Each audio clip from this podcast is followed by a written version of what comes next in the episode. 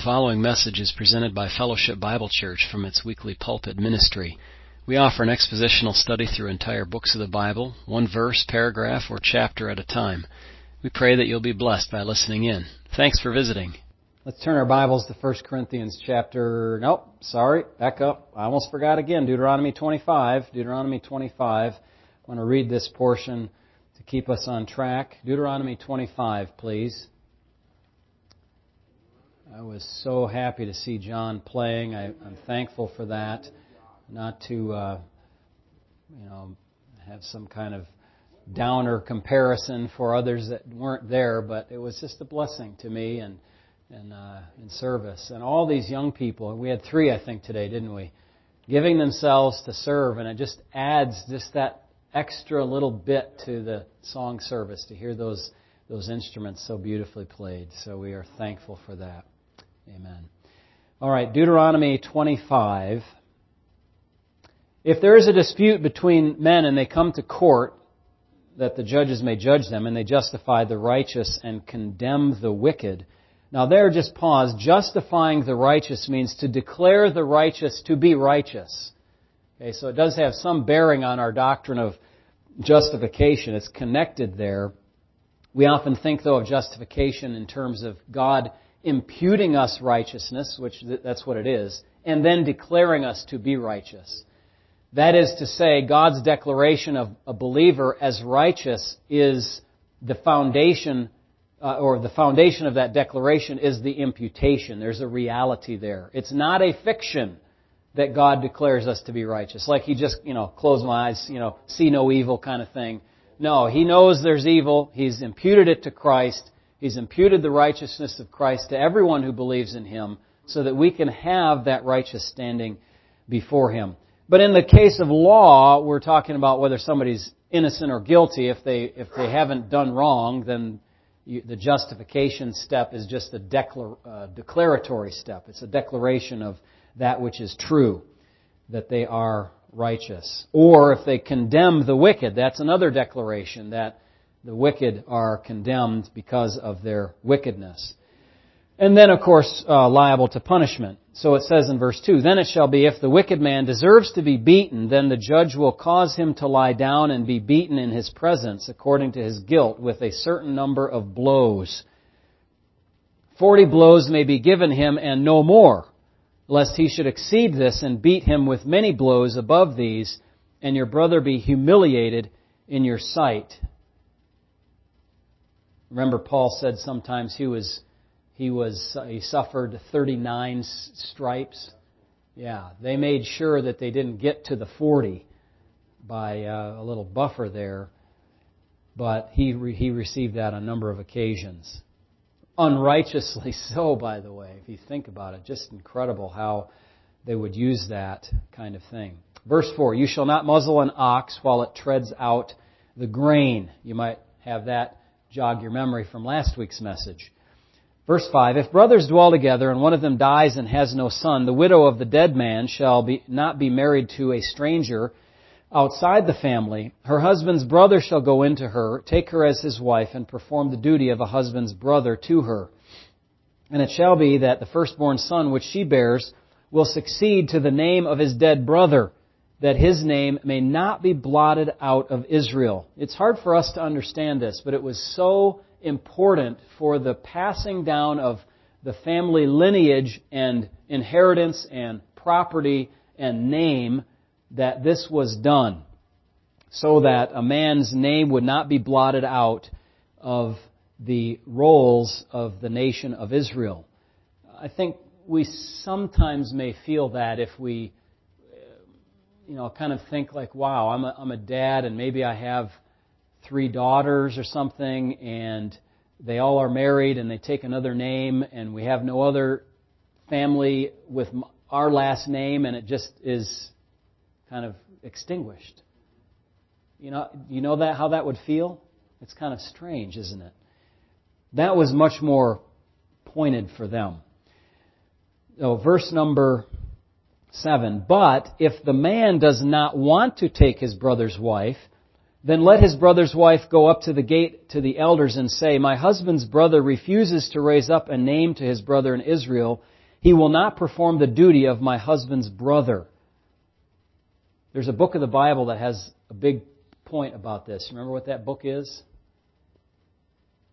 An event, this, this kind of event occurs in that book. Yes, very good, Anne. It's Ruth. Yeah, that's right.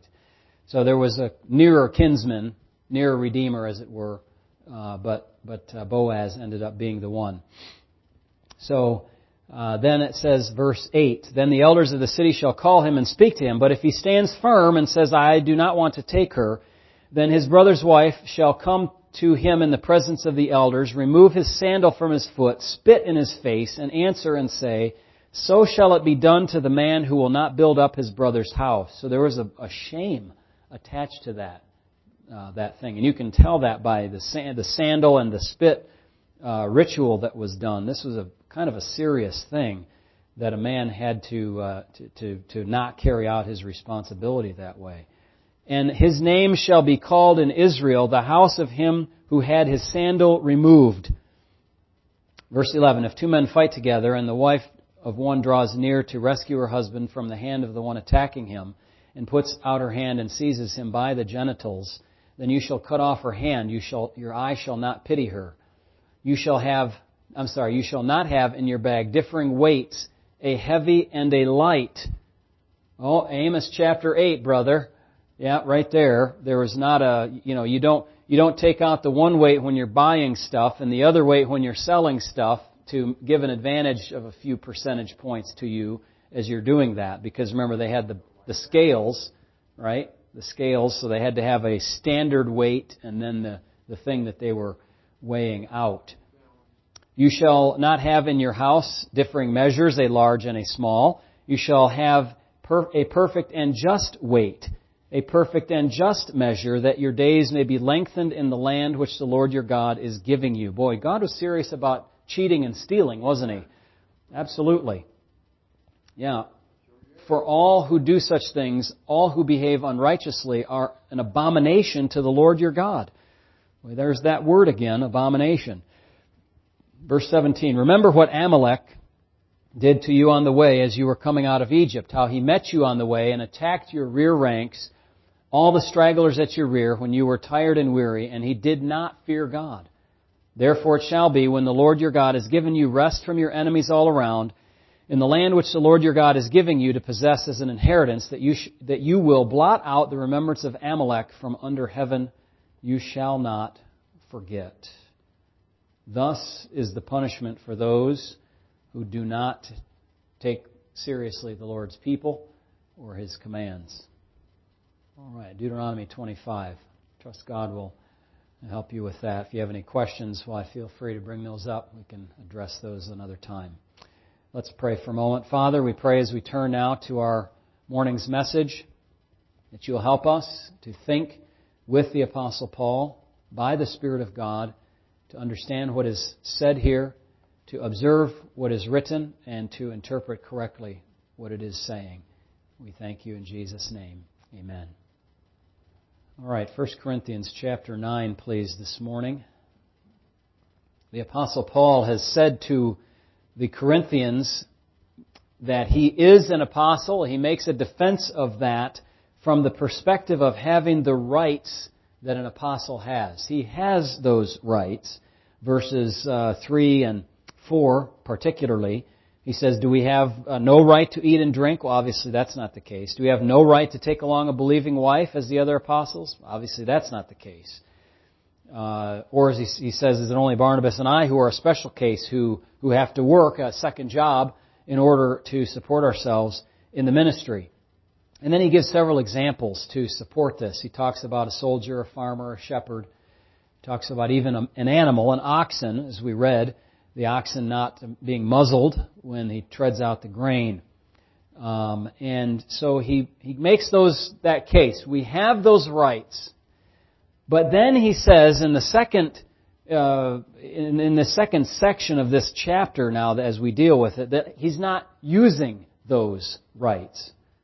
Okay? I'm, I'm not using those rights. And then he's going to go on to explain to us how he thinks about this and the reward that he will receive by conducting his ministry in the way that he is doing. So remember, we're in the context of, you know, does Paul have to work a second job? Does he have to moonlight? Does he have to be a tent maker? Does he have to be a tent maker in order to support his ministry? And the answer is no, and we'll see that again today. And then, why does he choose to, to minister the way that he does? So, after all that he said to defend his apostleship and rights as an apostle, he, dis, he explains that he decided not to demand those rights. And I think, as I said last time, he's not only now some some interpreters will take the liberties of chapter 8. They will understand, rather, the liberties of chapter 8 and the rights of chapter 9, and they will equate them. I don't do that. I think they are different. He's saying he has a right to support, not the liberty to support. Now, he has the liberty to choose whether to use that or not. That's true. But rights and liberties are different things. And as I was sitting here this morning, I was just thinking, you know, it's kind of strange. There's a tendency, I think, in people's hearts, Christian, broader Christian Christianity, if you will, to take sins and to make them into liberties in their mind. And to take liberties and to make them into rights. And to take rights and to turn them into kind of inviolable things that can never be taken away or even volunteered away. I said this in a reverse way a couple of weeks ago when we talked about liberties. People pack into the idea of liberty areas where there really isn't liberty. They try to say, well, that's a liberty. I can choose to do that or not. God won't condemn me for that. God will be forgive, will forgive me for that. And they use liberty as an excuse for license to sin. So now I'm just saying it the reverse way, that people sometimes take sins and turn them into liberties. And they take liberties and they turn them into rights. That's kind of what the, some of the Corinthians were doing with the meat offered to idols. They're, they know that there's only one God, uh, and so we can eat those. And since we can eat them, we're going to do it anywhere and everywhere we want to, without regard to what it does to other people. So they take a liberty, and it makes it like they make it like a right, like I have to have it, and you can't tell me I can't use it.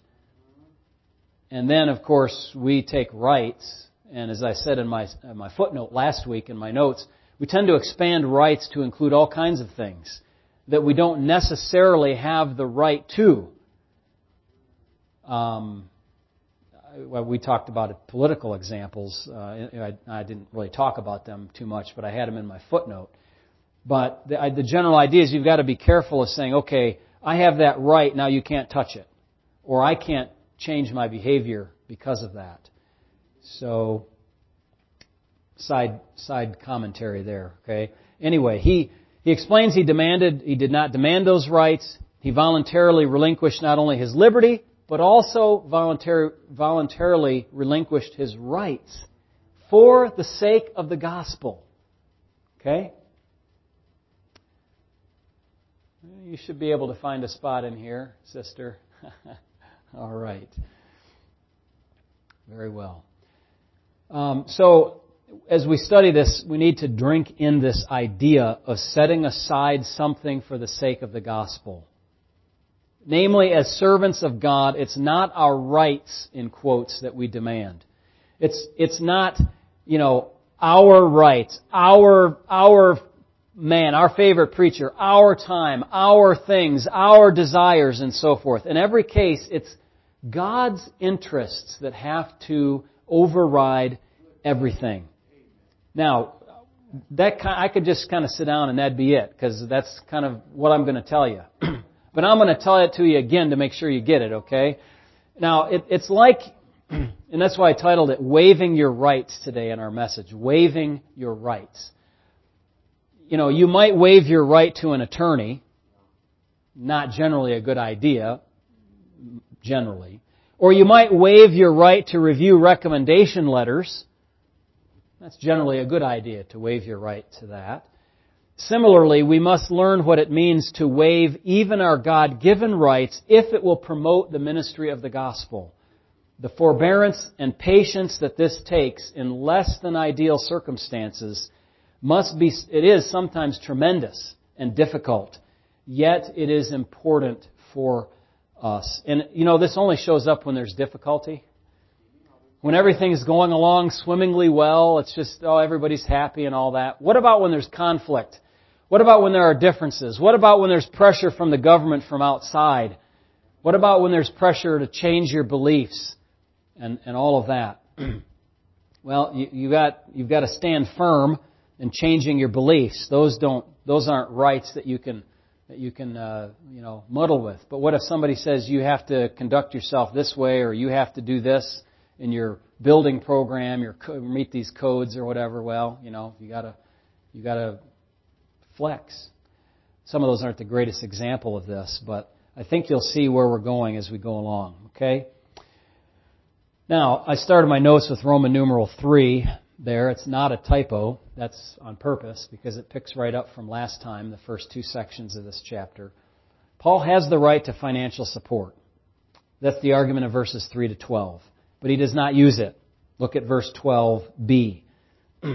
Nevertheless, we have not used this right, but endure all things, lest we hinder the gospel of Christ. Instead of benefiting from the right of support, he endures the difficulties of supporting himself. Now, the implications of this are notable for his weekly schedule as they would be for any minister that has to work on the side to support himself. Can you imagine working 40, 50 hours a week? I mean, you, you, you do that. Then on top of that, you'd have to come home. Every evening you'd be studying, you'd be doing some kind of ministry. You, there would be no such thing as time off for you during the week. The New Testament gives ample evidence of this in the life of the Apostle Paul how difficult it was. I'm just thinking right now of a verse I didn't even put in my notes, uh, my more expanded notes than what you have, but um, in, in the book of Philippians, he's saying, You folks sent to me once and again to my need. And uh, in the book of Acts, it tells us that when, when his coworkers came, he was pressed in the spirit, and he was, but he was able to spend a significant amount of time preaching the gospel of Christ, evidently because they had brought an offering of money so that he could stop working for a while in order to be able to focus on the ministry. He says to the Thessalonians, You remember, brothers, our labor and toil. This is 1 Thessalonians 2 9. Night and day laboring that we might not be a burden to any of you. By such means, he's saying, we preach to you the gospel of God. Or in 2 Thessalonians, he says, Nor did we eat anyone's bread free of charge, but worked with labor and toil night and day, that we might not be a burden to any of you. This kind of life, my friends, turns an eight hour day into a 16 hour day. You work two days in a day, and then you take your time for sleep and eating and all of that stuff as well. Acts 18 says, So because he, Paul, was of the same trade, he stayed with them and worked, Aquila and Priscilla, for by occupation they were tent makers. Acts 20 verse 34. You, yes, you yourselves know that these hands have provided for my necessities and for those who were with me, giving testimony of the hard labor that he did. 1 Corinthians 4:12. And we toil working with our own hands Ephesians 4:28 Let him who stole steal no longer but let him labor working with his hands what is good. Paul gave an example of that to all the churches where he was and especially these ones that we've cited from the New Testament. Six, uh, six or seven or eight verses already we've addressed. Paul was a worker. Why did he do this? Why did he not just take financial support from those to whom he ministered? Or why didn't he quit the ministry and just work one job instead of two? And he explains the answer to his, this question with a negative purpose statement. Look at verse uh, 12 again. Nevertheless, we have not used this right, but endure all things, all these difficulties, all this labor, lest we hinder the gospel of Christ. Now, the word lest is not a word we use very often. Not L-E-S-S, but L-E-S-T. that's not a word that's common, but it means so that not. So that not. Uh, it is a it is a purpose. It is a a reason, a cause, a negative reason or cause. It means, uh, and you see that by the way in the New American Standard Translation or the CSB, even the Net translation, if you're familiar with that. Uh, some of the other translations kind of use the word instead or rather. I think it should be stronger than that, personally, in the translation. To Paul, hindering the gospel is not one of a short list of acceptable options. It's not an either or or a rather or instead of. It's that he, he feels that he cannot do that by any means. Hindering the gospel is not an option for him. He thought it wrong, not an option, he thought it wrong to choose a compromising way that would hinder the gospel, at least certainly in the ministry context in, when, in which he found himself to be.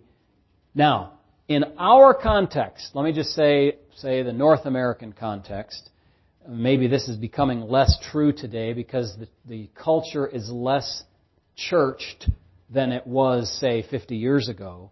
But in the, in our context, a pastor or missionary taking financial support is not a hindrance to the gospel at all in the eyes of the church, the people that are do, doing the donations to support him. In fact, if he doesn't take support, some of us would wonder if he's wise about how he's carrying out his ministry. In other words, okay, we're going to send this missionary to this place, and he's not going to take support. What does that mean? He's going to be taking uh, time, a lot of time, to do a job to support himself in that place. Now, in some countries, there's no choice. That's a necessity. So don't hear me condemning that situation. But in other countries, you can't just go there as a foreign national and take work from one of their people. See, they, they, that's offensive to them. You're taking work from one of their people who could be doing that work. So, uh, you know, it might be looked on, on as unwise to send somebody without support. But notice that when we send a missionary with support, it's, it's not a, um, it's not a hindrance to the gospel among us but it actually can be a help to the gospel among the national people to whom the missionary is sent because now he doesn't have to work, doesn't have to take a job from somebody else, doesn't have to ask for financial support.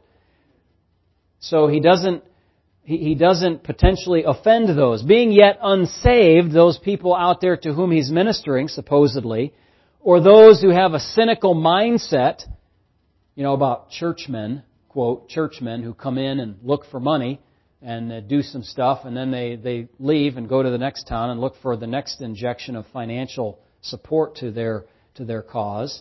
Uh, people can get cynical about that or suspicious about them asking for financial support.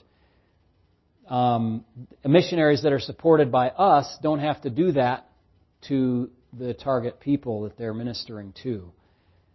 Furthermore, really, in my understanding, based on Scripture and our practice traditionally, we don't believe it's right to seek support from those that are outside of the church for the ministry of the gospel. We don't seek that support.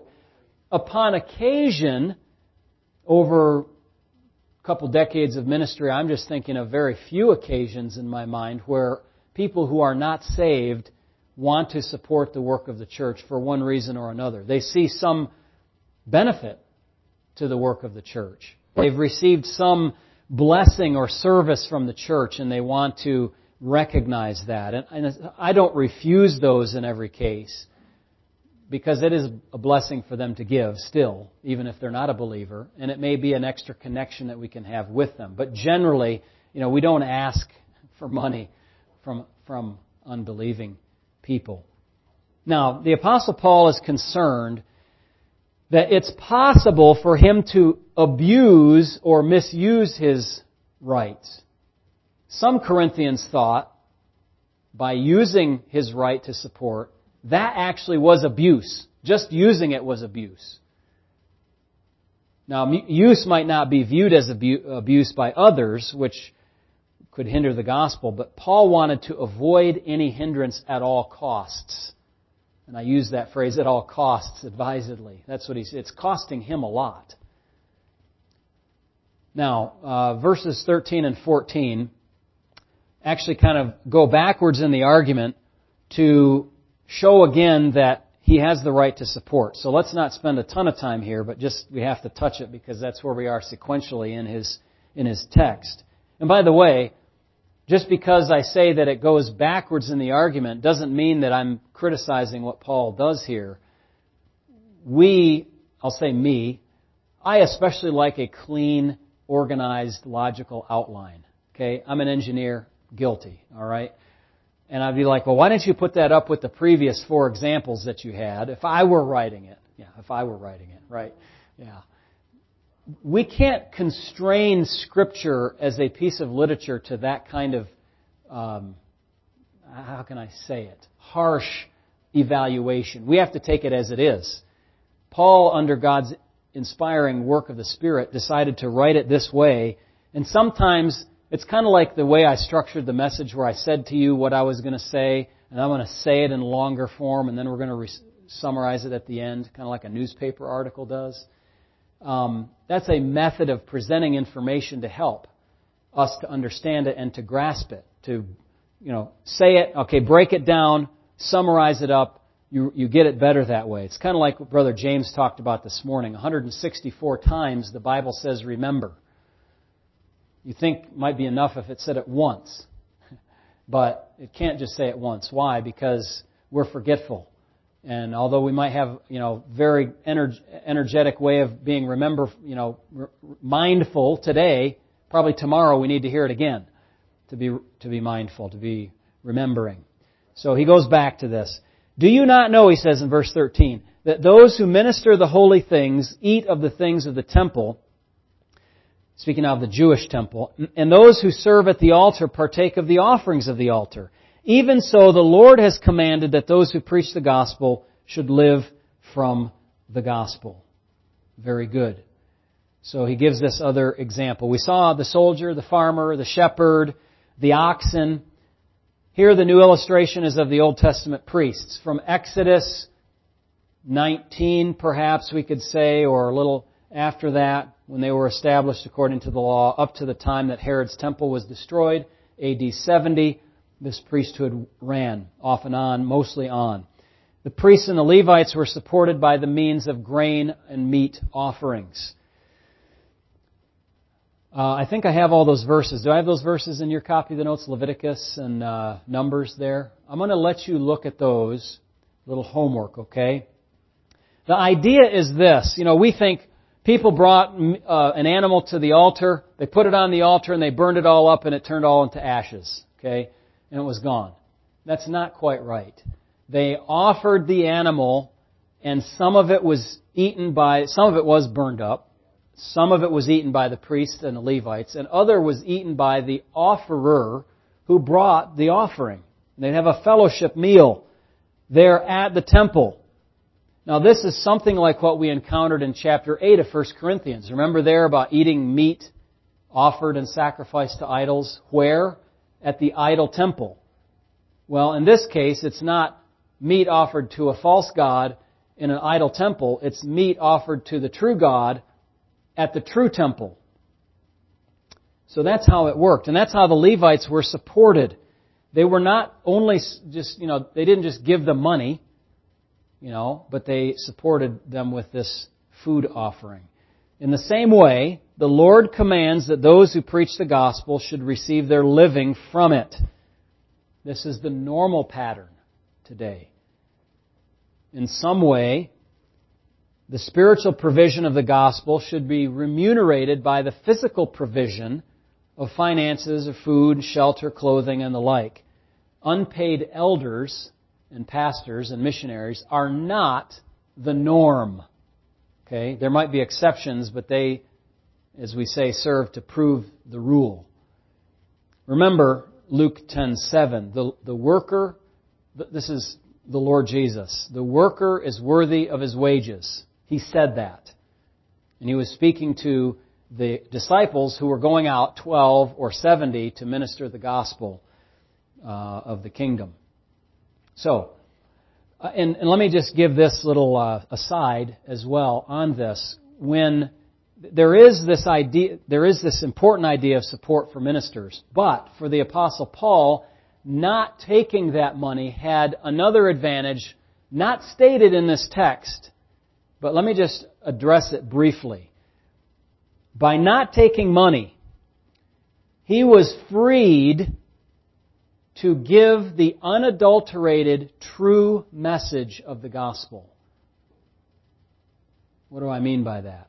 He didn't have the temptation to change or shade the message to suit the hearers who were paying his salary. A big temptation for pastors is if they lose a couple of big givers in the church because they they stand for truth. The money can speak loudly and cause them to shy away from that or change their doctrine in order to keep the wealthy donors happy in the church. It's a temptation on both sides of the paycheck. So the minister doesn't want to lose his job, and the congregation if they're not very spiritual minded, they want to get what they pay for. You know, we don't pay, some might say, to come and hear a message about sin. We don't want to hear about that. We want an uplifting message. They hire a pastor who will give them an inspirational message. And I do have quoted here 2 Timothy 4:3, for the time will come when they will not endure sound doctrine, but according to their own desires, because they have itching ears, will heap up for themselves teachers. And they will pay for those teachers. And, and then they will pay for that attitude later on down the line when judgment comes. That's an aside again. Now, in verses 15 to 18, the Apostle Paul is going to speak about his reward his reward. And this is uh, kind of an interesting thing. 15 says, But I have used none of these things. He says it again, just like he did in verse 12. Nor have I written these things that it should be done so to me. For it would be better for me to die than anyone should make my boasting void. For if I preach the gospel, I have nothing to boast of, for necessity is laid upon me. Yes, woe is me if I do not preach the gospel. For if I do this willingly, I have a reward. But if against my will, I have been entrusted with a stewardship. What is my reward then? That when I preach the gospel, I may present the gospel of Christ without charge, that I may not abuse my authority in the gospel. So he expresses again, I'm not using those rights. But somebody in the Corinthian church, very cynical, is going to say, Yeah, Paul, you're saying you're not using those, but I know why you're saying that. You're using a bit of reverse psychology on us to get us to support you financially. You know, trying to shame us into doing what we should, are you?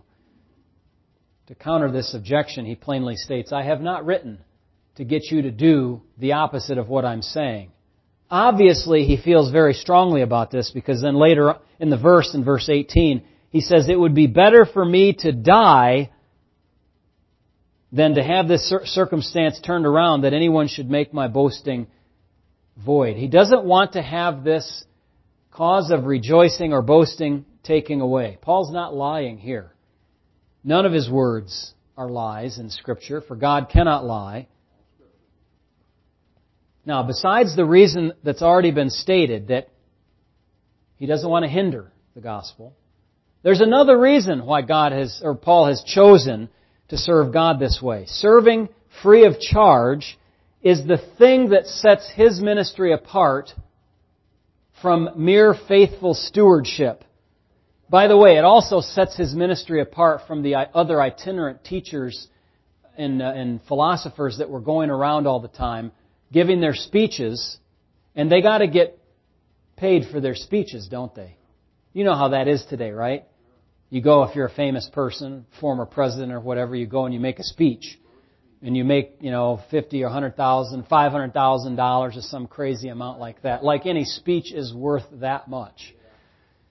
And so he, that idea sets him apart from those people, and it sets him apart from mere faithful stewardship of doing his job, and is that thing in which he rejoices. I don't know if I should uh, use a personal illustration. I won't. Ask me later. Maybe I will privately. But think of somebody who, like in Paul's shoes, has the privilege to share a life giving message with everybody. And then, furthermore, think how he thinks, boy, if I could do this without having to have anybody pay for it, like it would be an extra blessing if I could just do it all in house, support myself in house, and not have anybody have to support me so that I could do this ministry. That extra, the extra thing of doing it without charge is something that makes him feel good. Something he's able to do extra for God.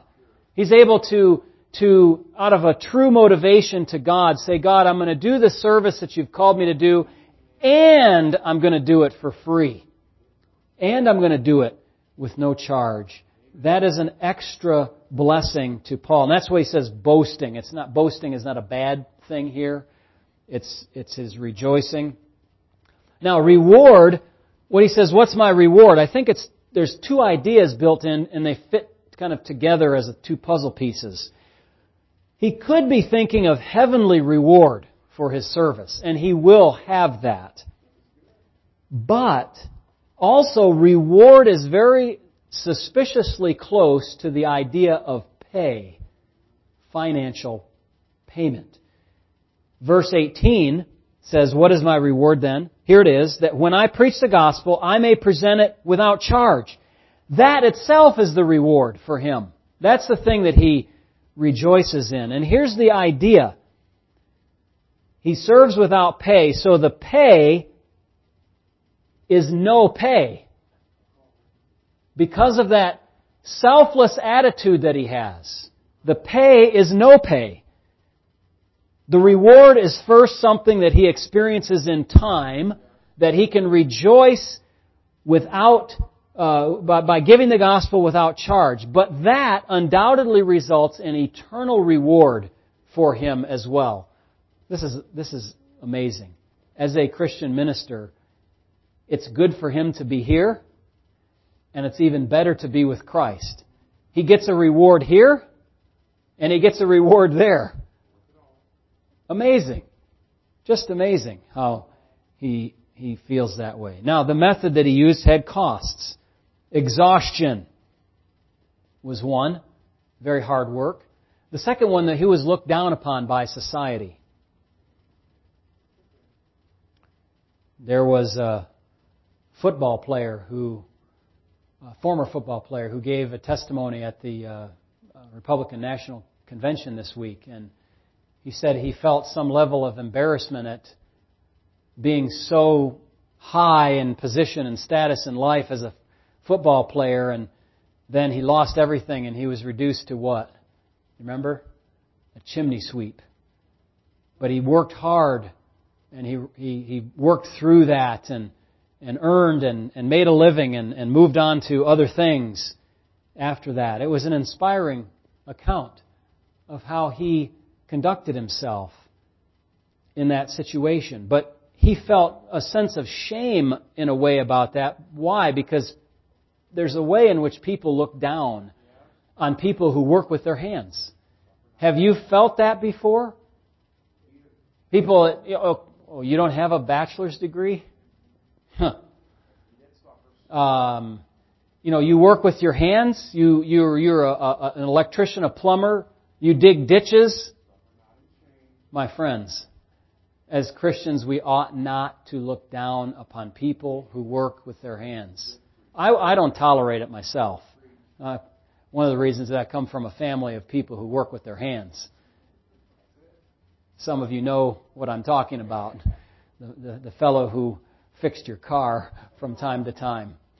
And, uh, and, and I, I'm glad to do that as well. I'm glad to have my hands on things. And, people shouldn't be looking down on that. I think, in fact, the smartest people are the people that can actually do stuff. You know, I, I, I yeah, I, I know both sides of the equation, okay? I have a PhD in engineering and master's degrees and all the education and all that stuff. But when you see somebody who can take a broken something and fix it, and they just understand it intuitively, and you're scratching your head, I'm scratching my head and saying, How in the world? It's amazing. But yet people look down on why? Because they can't get their fingernails dirty. They can't, they can't be associated with low society like that. Paul was reviled for that sort of thing. So, don't have that attitude, my friends. So this, this, this approach to ministry has costs. It has costs to it.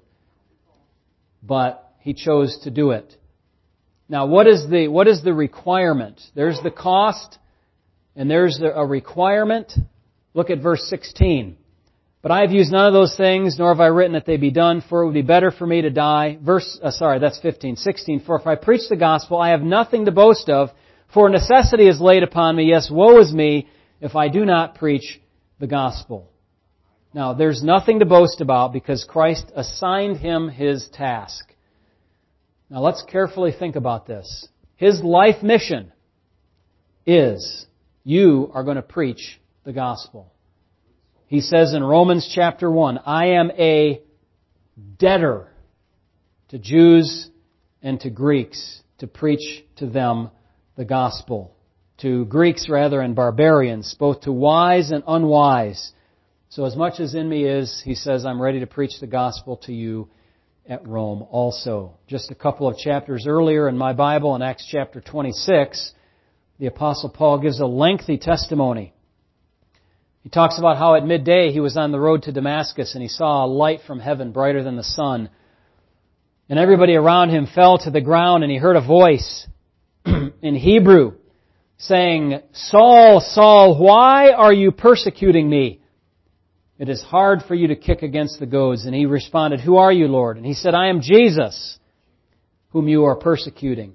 Jesus said, But rise and stand on your feet, for I have appeared to you for this purpose. Here is the necessity that's laid upon the Apostle Paul. To make you a minister and a witness both of the things which you have seen and of the things which I will yet reveal to you I will deliver you from the Jewish people as well as from the Gentiles to whom I now send you to open their eyes in order to turn them from darkness to light and from the power of Satan to God that they may receive forgiveness of sins and an inheritance among those who are sanctified by faith in me. Therefore, he's addressing King Agrippa. He says, Therefore, King Agrippa, I was not disobedient to the heavenly vision but I declared first Damascus and Jerusalem and all the region of Judea and then to Gentiles that they should repent and turn to God and do works befitting repentance. That's the gospel. Right there.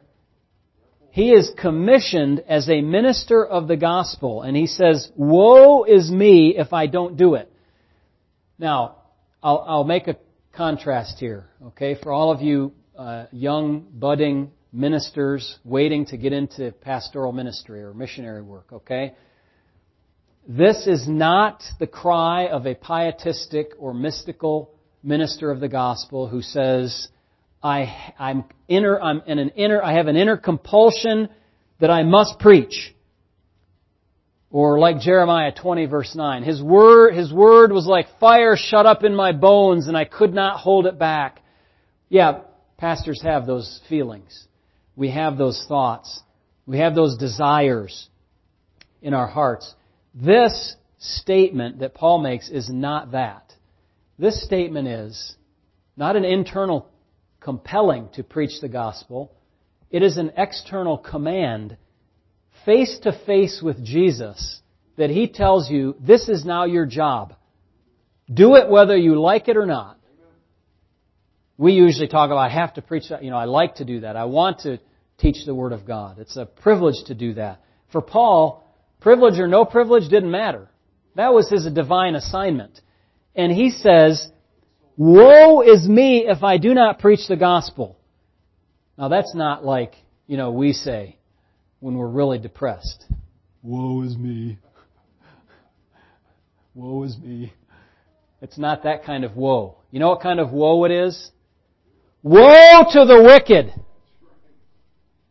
Or Isaiah chapter 6 verse 5. After he saw God high and lifted up on a throne, he saw the seraphs, six wings, with two they covered their feet, with two they covered their face, and with two they flew, and they didn't stop crying out, Holy, holy, holy. And what did he say? Woe is me, for I am undone. A man of unclean lips, dwelling in the midst of a people of unclean lips. That's woe. That's what woe means, not woe is me. Woe means a statement of judgment from God. We see woe throughout the uh, prophets in the Old Testament. You even see it in the New Testament. Woe to you, scribes and Pharisees, hypocrites. Matthew 23:13. That's what the Lord says when he when he means woe, he means woe. And that's what Paul is saying. If I don't preach the gospel, I am toast. I am done. He's in a he, he, he's saying I'm facing divine judgment. I don't have that kind of calling per se, not like the apostle Paul had. Now, what is Paul's attitude then about preaching without without reward or without pay? It's not a burden to him, it's a delight. He embraced it willingly. By the way, when you have an assigned task, if you embrace it willingly, doesn't it make such a big difference? As, you know, okay, I'm into it. I'm jumping in with both feet. That's what my dad has told me to do. That's what my boss has told me to do. I'm going to do it with all my might, as heartily as to the Lord and not unto men.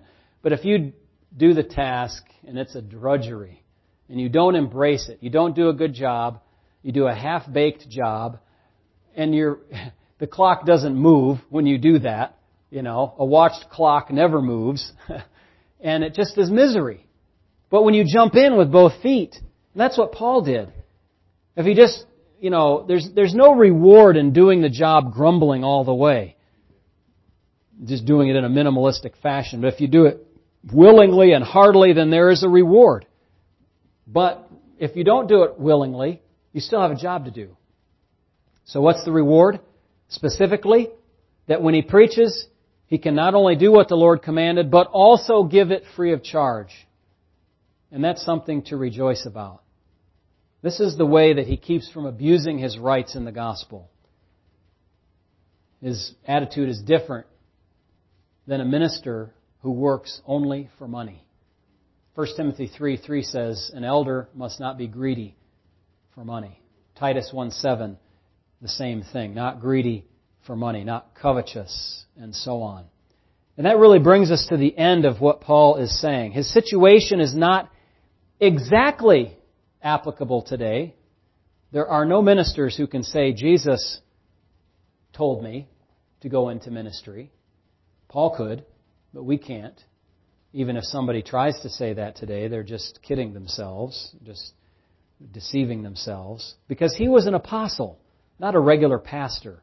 The necessity laid upon him was that Christ personally had called him to minister the gospel. This was no mere inner compulsion or subjective call to preach. It was completely objective, and if he didn't do it, it was woe for him. But his attitude is nevertheless instructive for us today, even though we don't have the exact same situation. Ministers today, of course, they have no problem with the command that those who preach the gospel should live from the gospel. We all like that. That's how we make our living. What is more difficult is practicing Paul's attitude of, I won't demand my rights. And some ministers have very, in very glowing ways have done this. When they, they go to a small country church that's struggling and there's five people there and they say, I will come and I will serve for nothing or next to nothing until we build up this church. But that's hard for some people. I won't demand my rights is the attitude. When it comes to pay, if some ministers didn't get paid, they would quit. Of course, every minister would find it more difficult to minister and if they had to work outside, and of course some ministry would be left undone. It's impossible to do, you know, in 160, 168 hours or, you know, when you have to work 40, 50, 60 of them, you just can't do as much ministry, that's all. But I think the point is more about the attitude. We do have rights as Christians, as individuals, as people, but are we willing to give them up? Even theoretically or in practice when needed to advance the work of God. You know, we have a right to privacy and we have a right to this and we have a right to free speech and we have a right to that and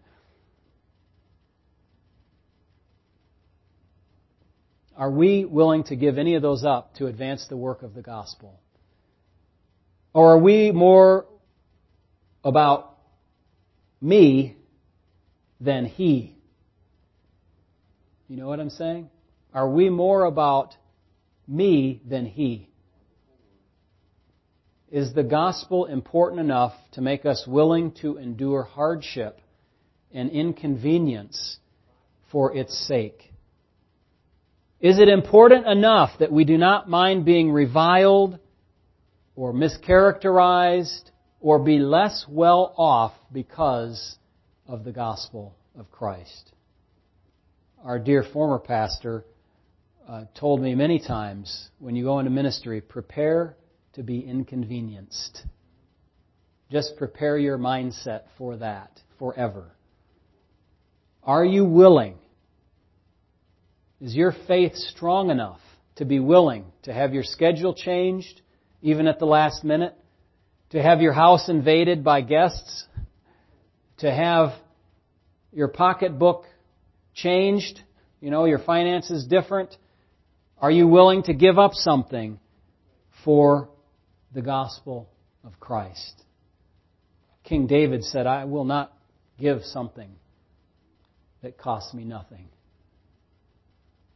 what's the value or the reward in that?